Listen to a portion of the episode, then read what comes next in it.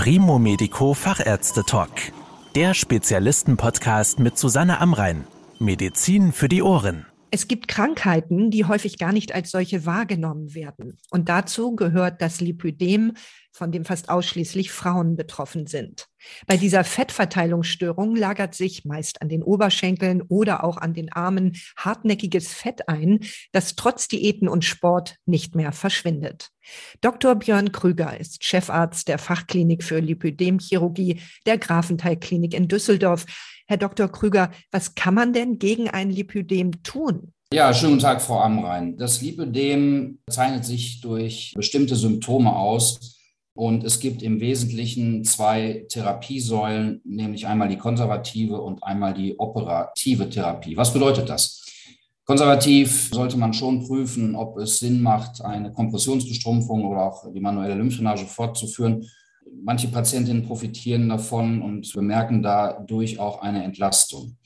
Die zweite Säule, also die operative Therapie mittels Liposuktionschirurgie, also Liposuktions Behandlungen ist ein wichtiger Bestandteil, wobei wir dazu ebenfalls eine sogenannte interdisziplinäre Untersuchung, eine Diagnostik im Sinne eines Stoffwechsel- und Hormonscreenings empfehlen, welches dann durchaus auch therapierelevant äh, sein kann, zusätzlich zur operativen Therapie. Also konservativ, operativ und interdisziplinär im Sinne einer Stoffwechsel- und Hormonanalyse. Wann sollte denn ein Lipödem operiert werden? Ein Lipödem sollte operiert werden, wenn die typische Symptomatik und der typische meist langjährige Krankheitsverlauf ganz korrekt diagnostiziert wird. Man muss aber auch dazu sagen, dass natürlich bei entsprechendem Leidensdruck nicht unbedingt ein hochgradiges Stadium vorliegen muss, sondern die Indikation zur operativen Behandlung ergibt sich meist durch ein Zusammenspiel eben des Krankheitsverlaufs, der Krankheitsgeschichte der betroffenen Frauen und eben der exakten Diagnose und sollte dann geplant werden, wenn die Patientin durch das Lipödem beeinträchtigt ist im Alltag. Was sollten denn Frauen, die sich für eine Liposuktion interessieren, vorher wissen, bedenken oder auch beachten? Also im Grunde genommen ist es so, dass man im Rahmen einer Planung einer Operation des Lipödems sicherlich eine phlebologische, also eine venenärztliche Untersuchung vorausschickt, dass man schaut, gibt es eine Venenschwäche, gibt es ein Krampfaderleiden, weil auch das kann Schwellneigung hervorrufen. Dies sollte also einmal hm, im Vorfeld getan werden. Ansonsten gilt es, die Liposuktion beim Lipödem sorgfältig zu planen, sorgfältig durch die Behandlerin oder den Behandler vorbereiten zu lassen. Eine genaue Aufklärung des Behandlungsverlaufs sollte erfolgen. Und das sind Dinge, die die Patientinnen bedenken müssen und beachten müssen. Rund um die operative Therapie der Lipödem-Betroffenen wird oft auch die Menge des zu entfernenden Fettgewebes diskutiert. Was hat es damit auf sich und wonach richtet sich letztendlich die Menge? Es ist ja so, dass das Lipödem sich auszeichnet durch eine Vermehrung des Unterhautfettgewebes. Das ist für die Betroffenen sehr, sehr belastend. Und deswegen kommen diese Fragen auch immer wieder auf. Das ist auch nachvollziehbar die Absaugmenge des reinen Fettgewebs Aspirates, so nennen wir das, also das, was ohne Spüllösung, also ohne Tumeszenzlösung oder Liposuktionslösung entfernt wird, richtet sich nach vielen Faktoren.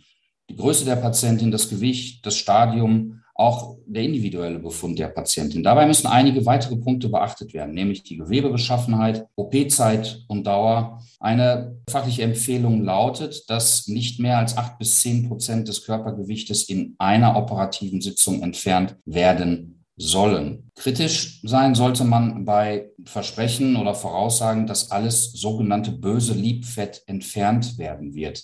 Schauen Sie, man entfernt Unterhautfettgewebe, welches äh, vermehrt wird. Fett hat aber auch eine wichtige Funktion und sollte durch eine operative Behandlung nach einer Liposuktion in eine bessere Befundlage kommen. Ein erfahrener Operateur oder Operateurin kann sowohl die Menge vorher einschätzen und die Liposuktion dann auch fachgerecht durchführen.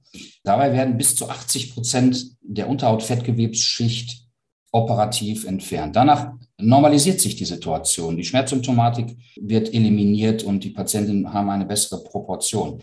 Die Schichtgrößen und Schichtdicken des Unterhautfettgewebes kann man zum Beispiel auch per Ultraschall sichtbar machen und kann das genau nachsehen. Das hilft auch den Betroffenen, weil das dann endlich mal auch sichtbar wird, sowohl vor als auch nach einer Operation.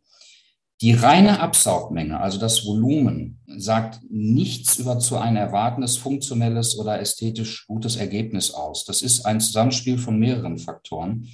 Wir in der Grafenthal-Klinik saugen hocheffektiv. Dennoch muss das Ergebnis auch zum Rest des Körpers der Patientin passen. Dellen oder sogenannte Übersaugung, wie man sie auch mal gelegentlich sieht, sollten bitte dabei tunlichst vermieden werden. Wie läuft denn die Operation selber ab? Wie entfernen Sie das Fett an den Stellen, wo es nicht mehr sein soll? Das Fett wird mittels unterschiedlichen Techniken entfernt. Dabei haben wir zur Verfügung die sogenannte Wasserstrahlassistierte Liposuktion, also mittels einer Kanüle, die einen Wasserstrahl an der Kanülenspitze abgibt. Auch die Tumeszenztechnik wird angewandt in bestimmten Fällen, also durch vorherige Infiltration der Lösung, die wir zum Herauslösen des Fettgewebes äh, benötigen. Diese Abläufe sind zur Verfügung. Man muss im Vorfeld auch immer genau prüfen, bei sorgfältiger Vorbereitung, plant man ein ambulantes Setting, macht man ein stationäres Setting, wie viel Menge wird tatsächlich entfernt werden und wie ist dann die entsprechende Nachsorge und die entsprechende Nachbehandlung zu gestalten, die halte ich für sehr wichtig weil man bei so einem chronischen Krankheitsbild die Patientin nicht nach einer operativen Behandlung sich selbst überlassen kann. Man sollte als Operateurin und Operateur die Patientin über einen langen Zeitraum betreuen. Das hat sich aus unserer Sicht als sehr, sehr positiv erwiesen. Das ist also der Ablauf. Und dann ist die Liposuktionschirurgie erfolgreich. Wie geht es denn den Patientinnen nach dem Eingriff? Also haben sie Schmerzen? Können sie ziemlich bald wieder duschen oder zum Beispiel auch an den Strand gehen? Okay, also der Strand sollte etwas warten. Äh, warum? Wir haben nach einer Liposuktion eine Schwellung der äh, operierten Areale. Wir haben einen Wundheilungsverlauf. Die Einschränkungen sind also aus unserer Erfahrung heraus nicht so drastisch. Also Patientinnen sind mobil schon am Tag der Operation, können laufen, können am nächsten Tag, wenn es stationär ist, mit einer Übernachtung nach Hause entlassen werden, können am ersten Tag nach der Operation Duschen unter Belastung der kleinen Pflasterverbände. Strand mit Sonneneinstrahlung etc. eher sechs bis acht Wochen, wenn nicht sogar ein bisschen länger, weil eben das Ganze doch dann einen Zeitraum braucht, um sich zu normalisieren. Aber wenn man sich im Schatten aufhält, wäre das vielleicht ein Kompromiss. Bleiben denn eigentlich sichtbare Narben von so einer Liposuktion? Narben entstehen durch sogenannte kleine Zugänge, sogenannte Stichinzisionen in der Haut, obersten Hautschicht. Diese sind zwei bis drei Millimeter groß, werden äh, mit einem selbstauflösenden Nahtmaterial vernäht und sind im allerbesten Falle nach einigen Monaten kaum bis gar nicht mehr sichtbar. Wenn man sich nun vorstellt, dass Sie zum Beispiel an den Oberschenkeln doch eine Menge Fett entfernen, dann bleibt die Haut darüber ja aber bestehen. Wie verhindern Sie denn, dass sich dort zum Beispiel Falten bilden? Die Situation ist ja tatsächlich so, dass wir großvolumige Befunde haben, dass der Hautweichteilmantel auch über Jahre bei einem langjährigen Lipödem doch erheblich aufgedehnt ist. Man kann das nicht ganz in Rückbildung bringen. Man entfernt sehr viel von äh, dem Unterhautfettgewebe. Und ja, es gibt auch dann mal die Situation, dass kleinere Hautfalten entstehen. Wir können auf exakte schonende Operationsverfahren zugreifen und können dafür sorgen, dass durch spezielle Techniken die Kollagenneubildung, also die Bindegewebeneubildung, sprich eine leichtgradige Vernarbung, die unkompliziert ist, einen ja doch dezenteren Straffungseffekt erzielt. Das ist dann mehr oder weniger auch eine sehr individuelle Situation, ein individueller Heilungsverlauf.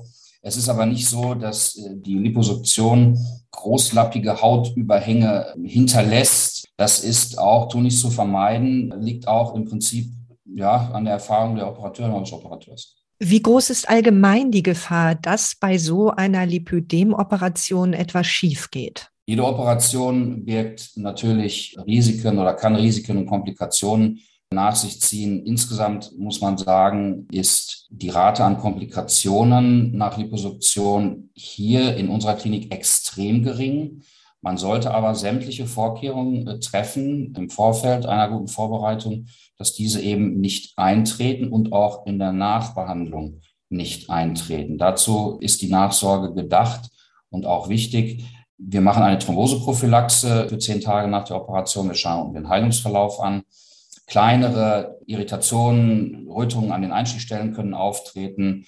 Wirklich, wirklich schwerwiegende Komplikationen sind aus unserer Erfahrung heraus extrem selten. Aber man muss im Vorfeld genau darüber sprechen und das auch aufklären. An wen können sich denn Frauen wenden, wenn sie vielleicht mit dem Ergebnis nicht so ganz zufrieden sind oder es zum Beispiel Komplikationen gab bei der Ausheilung? Also allererster Ansprechpartner und Ansprechpartnerin ist sicherlich die Operateurin und der Operateur. Das sind diejenigen Behandler, die die Patientin am besten kennen. Natürlich sollte das immer die erste Station sein. Es gibt aber auch manchmal Situationen, da ist das nicht möglich oder Patientinnen sind weiter weg etc. Aber in der heutigen Zeit kann man auch telefonieren oder kann eine Videokontaktaufnahme herstellen aus meiner Sicht natürlich immer der behandelnde Arzt oder Ärztin. Vielen Dank für Ihre Erklärungen, Herr Dr. Krüger. Gerne, ich danke Ihnen auch. Das war der Primo Medico Fachärzte Talk. Danke, dass Sie zugehört haben. Mehr Informationen rund um das Thema Gesundheit und medizinische Spezialisten finden Sie auf primomedico.com. Bis zum nächsten Mal, wenn es wieder heißt Medizin für die Ohren.